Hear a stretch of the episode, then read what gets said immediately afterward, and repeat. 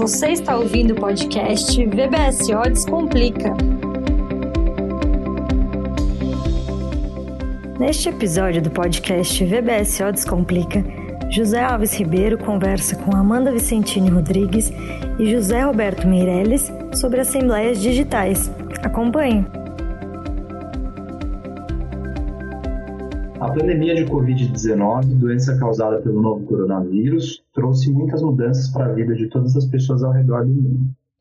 Com as recomendações sanitárias de distanciamento social, as assembleias gerais de acionistas e de titulares de valores imobiliários foram afetadas de forma muito relevante. Em resposta à impossibilidade de realização física destas reuniões, a Comissão de Valores Mobiliários foi obrigada a implementar rapidamente novas regras para a realização remota de assembleias. É sobre este tema que eu, José Alves Ribeiro, irei conversar com meus colegas Amanda Vizentini Rodrigues, sócia responsável pela área de Direito Societário e Fusões e Aquisições de BBSO Advogados, e com José Roberto Meirelles, associado sênior da área de Mercados Financeiros de Capitais do VBSO Advogados. Amanda, tudo bem? Como foi a regulamentação das assembleias digitais e como essas assembleias vão funcionar daqui para frente? É, então, como você colocou, acho que a regulamentação das assembleias digitais é, sem dúvida, uma das inovações decorrentes da, da pandemia que veio para ficar. É, para a gente relembrar rapidamente o histórico, as discussões sobre as assembleias digitais elas se intensificaram bastante logo no, no início né, da quarentena, da pandemia aqui uh, no Brasil, em meados de março, mais ou menos em razão da dificuldade de se compatibilizar as medidas de isolamento social e físico né, que estavam sendo iniciadas na época, uh, como forma de combate à contaminação pelo coronavírus, com a proximidade do prazo legal para a realização das assembleias ordinárias, que é de quatro meses contados do encerramento do exercício social, né, conforme previsto em lei. Então, como a maior parte da, das sociedades no Brasil encerra o exercício em 31 de dezembro, esse prazo expiraria em 30 de abril, dali praticamente a 30, 40 dias. Né? E a grande dificuldade que se enfrentava para simplesmente é, se passar a realizar as assembleias de maneira remota, decorria do lei das SA prevê que as assembleias deveriam ser realizadas na sede da companhia, exceto por motivo de força maior, hipótese em que poderiam ser realizadas em outro espaço físico, desde que na mesma localidade da sede. Né? E só no caso das companhias abertas, a lei uh, previa que o acionista poderia participar remotamente da assembleia, desde que o sistema utilizado para isso assegurasse o registro de presença e de voto. Então a questão é que ao enfatizar a realização da assembleia na sede da companhia e permitir só uma participação remota, e especificamente no caso das companhias abertas, a lei das SA não autorizava a realização de uma assembleia integralmente virtual, mas sem qualquer presença física ou estrutura na sede da companhia. Então, a resposta a essa demanda veio por meio da medida provisória 931, em 30 de março é, desse ano, né, que alterou a, a, a lei das SA para prever expressamente que a Assembleia Geral uh, deve ser realizada preferencialmente na sede da companhia, mas que no caso das companhias abertas, a CVM poderia excepcionar essa regra e, inclusive, é, autorizar a realização de uma assembleia digital e no caso das companhias fechadas, o DREI, que é o Departamento Nacional de Registro Empresarial e Integração, poderia disciplinar a participação e a votação à distância. E aí foi isso que aconteceu com essa autorização. A CVM editou a instrução 622, que alterou a 481, né, a instrução que já tratava e disciplinava as assembleias das companhias abertas, para incluir então a realização das assembleias é, virtuais. É importante notar, inclusive, que embora a 481 é, fosse, seja, né, na verdade, aplicável só às companhias abertas registradas na categoria A e que possuem ações de circulação, a 622 expressamente prevê que as regras, é, especificamente para a realização de assembleia digital, podem ser estendidas também para as demais companhias abertas. Então, Amanda, agora temos quantas formas possíveis de realização de assembleias? Com essas alterações normativas, então a gente passou a ter três formas de, de realização das assembleias, né? As integralmente presenciais, como a gente já conhecia, as exclusivamente digitais, que também têm sido chamadas de virtuais, né, em que os acionistas e os demais participantes somente vão poder participar e votar por meio dos sistemas eletrônicos à distância, né, então sem nenhuma estrutura ou participação presencial ou física, e as assembleias semipresenciais, ou também chamadas de híbridas, em que os acionistas vão poder uh, escolher entre participar e votar presencialmente ou à distância por meio do sistema disponibilizado pela companhia. E quais são os principais requisitos exigidos para a realização das assembleias virtuais? E quais pontos de atenção que as empresas devem ter ao promover essas assembleias?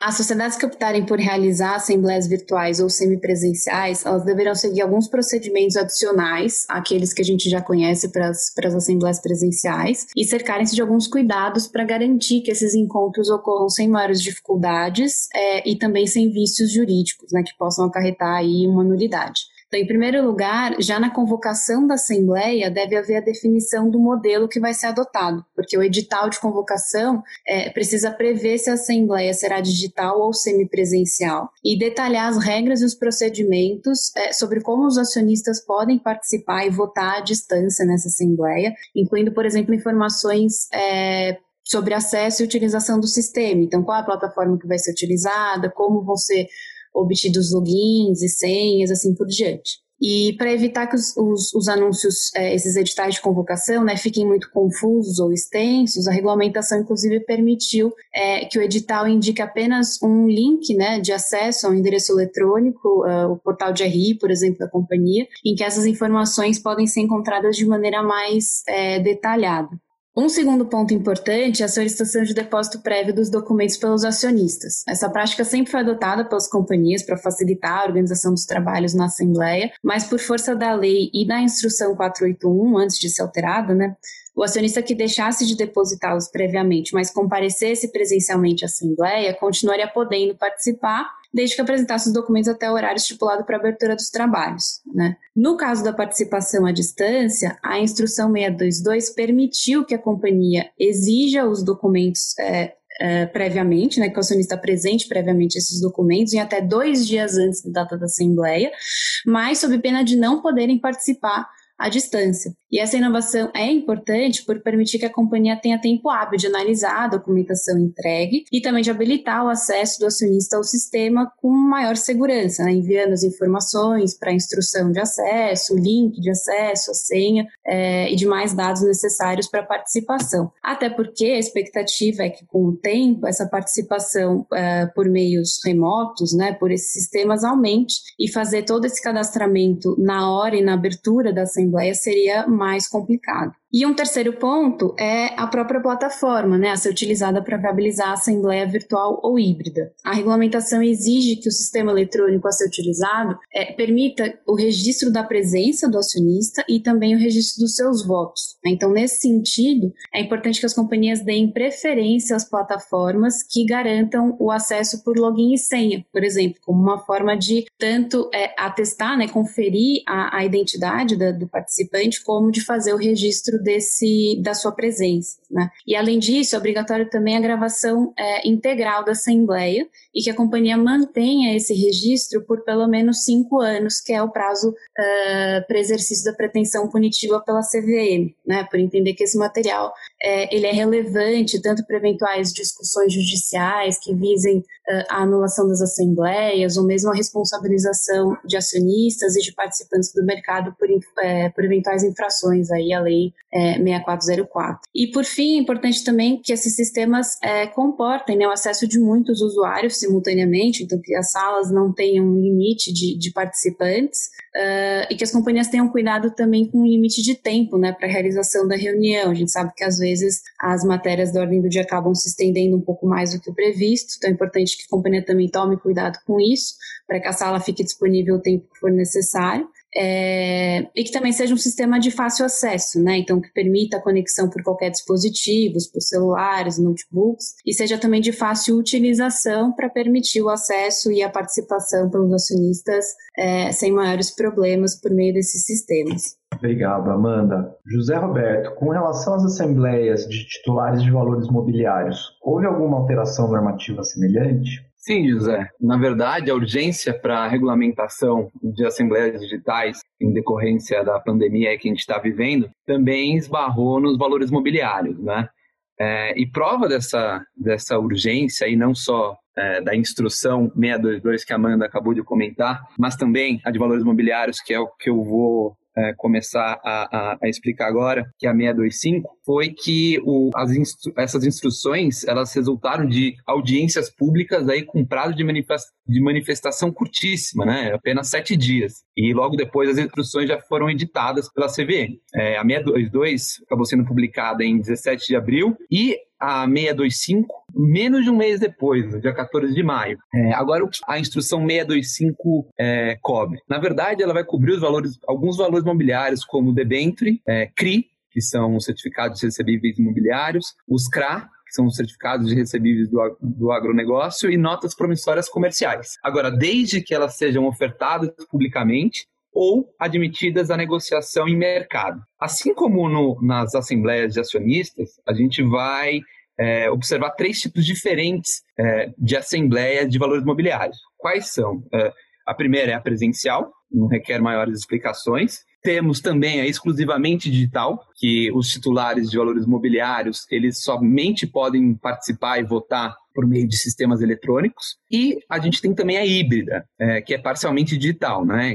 No, quando os titulares de valores imobiliários eles participam e votam tanto presencialmente quanto por meio de sistemas eletrônicos. Agora, como não poderia ser diferente, até mesmo pela pela proximidade dessas, dessas instruções, a gente vai perceber que elas são bem similares. José Roberto, quais seriam essas similaridades? Existem diferenças? Olha, José, na verdade, é, é, ela é bem similar. Aí a, a redação, inclusive, se você pegar as duas, você vai ver que elas se conversam bastante. Mas os, as principais similaridades aí com, com a é, instrução 622 são os requisitos, os requisitos técnicos, o, a questão do registro de voto e presença, é, assinatura com certificação, o prazo para envio de documento, aquele prazo prévio para envio, enfim, é, um outro ponto também de similaridade é com relação a, assim como a instrução 622 estabelecia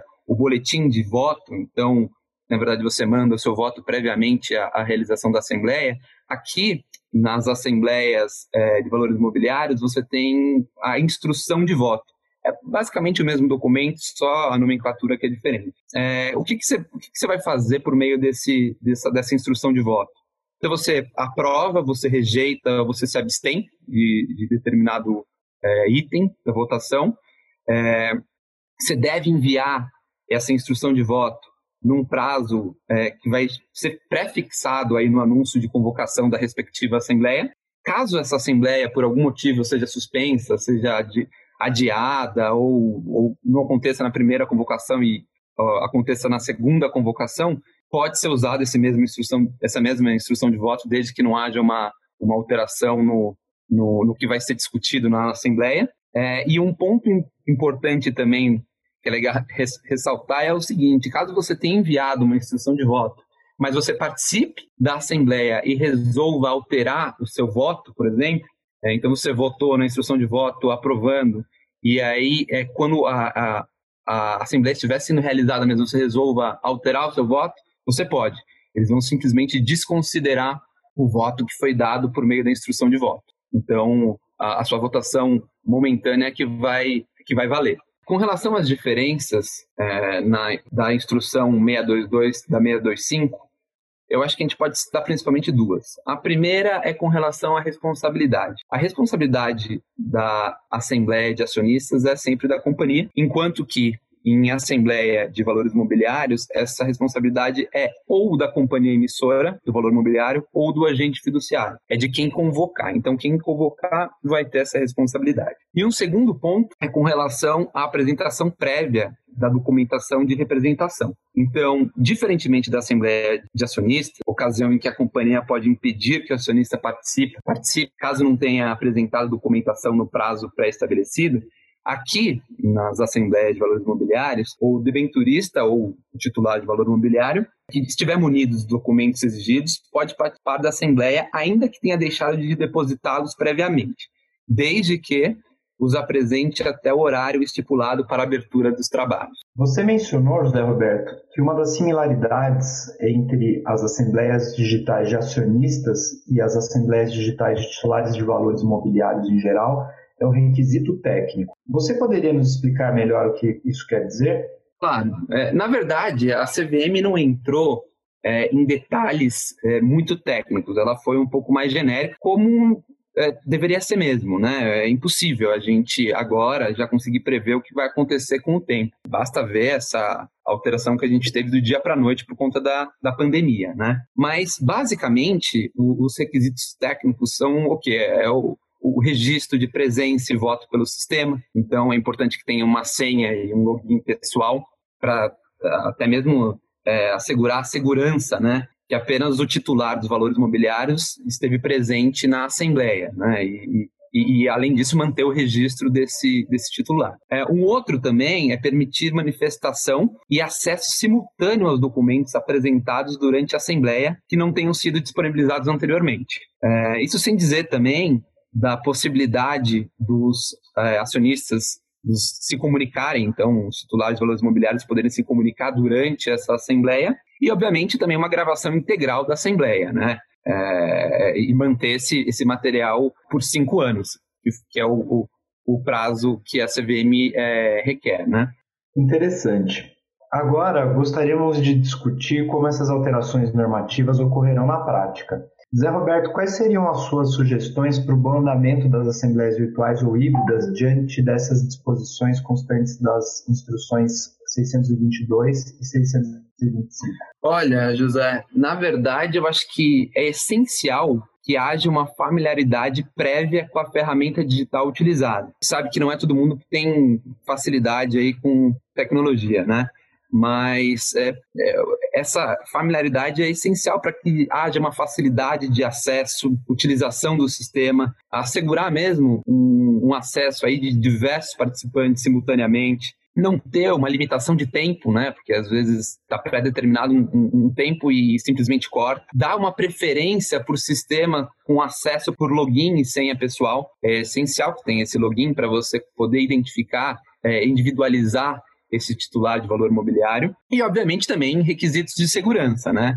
Então, por exemplo, um antivírus atualizado. Um outro ponto que é muito importante é ser disponibilizado um canal para tirar dúvidas técnicas. Então, assim, como é que eu acesso, como é que eu voto, esse tipo de coisa. E, obviamente, já ter um procedimento pré-estabelecido para enfrentar qualquer problema técnico pelos usuários aí que eles venham a, a encontrar. É ótimo saber que a estrutura das assembleias no Brasil está cada vez mais tecnológica e atendendo aos preceitos do nosso já famoso novo normal. Para terminar, gostaria de entender, Zé Roberto, se atualmente as assembleias virtuais ou híbridas estão sendo realmente utilizadas de forma ampla. Sim, com certeza, José. Mas o que a gente, inclusive, já participou todas, sem exceção, foram da modalidade exclusivamente virtual, né? Então, até mesmo por essa questão de todo mundo estar de quarentena, é, ainda não tivemos híbridas ou mesmo presenciais. Mas é, no futuro próximo,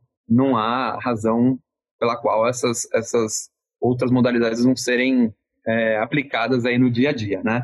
Agora, obviamente, a tendência para o futuro é que seja é, sempre mais digital possível, né? Não, e, e cada vez menos é, presenciais, até mesmo por questões de deslocamento, é, o tempo que você decorre é, e questão de custo também, né? Acaba sendo mais barato você fazer digitalmente. Obrigado, Zé Roberto. Acho que todos nós concordamos que as assembleias digitais e híbridas de acionistas e de titulares de valores mobiliários vieram para ficar e vão fazer parte do novo normal quando essa pandemia terminar. Agradecemos aos nossos ouvintes pela audiência de mais um episódio do VBSO Descomplica. Até a próxima.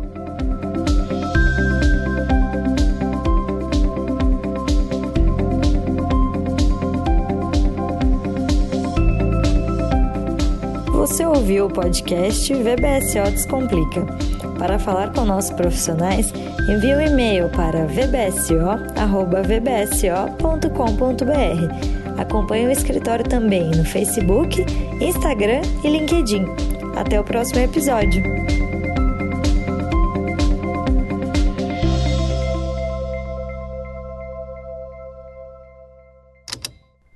Esse programa foi editado pela Estalo Podcasts.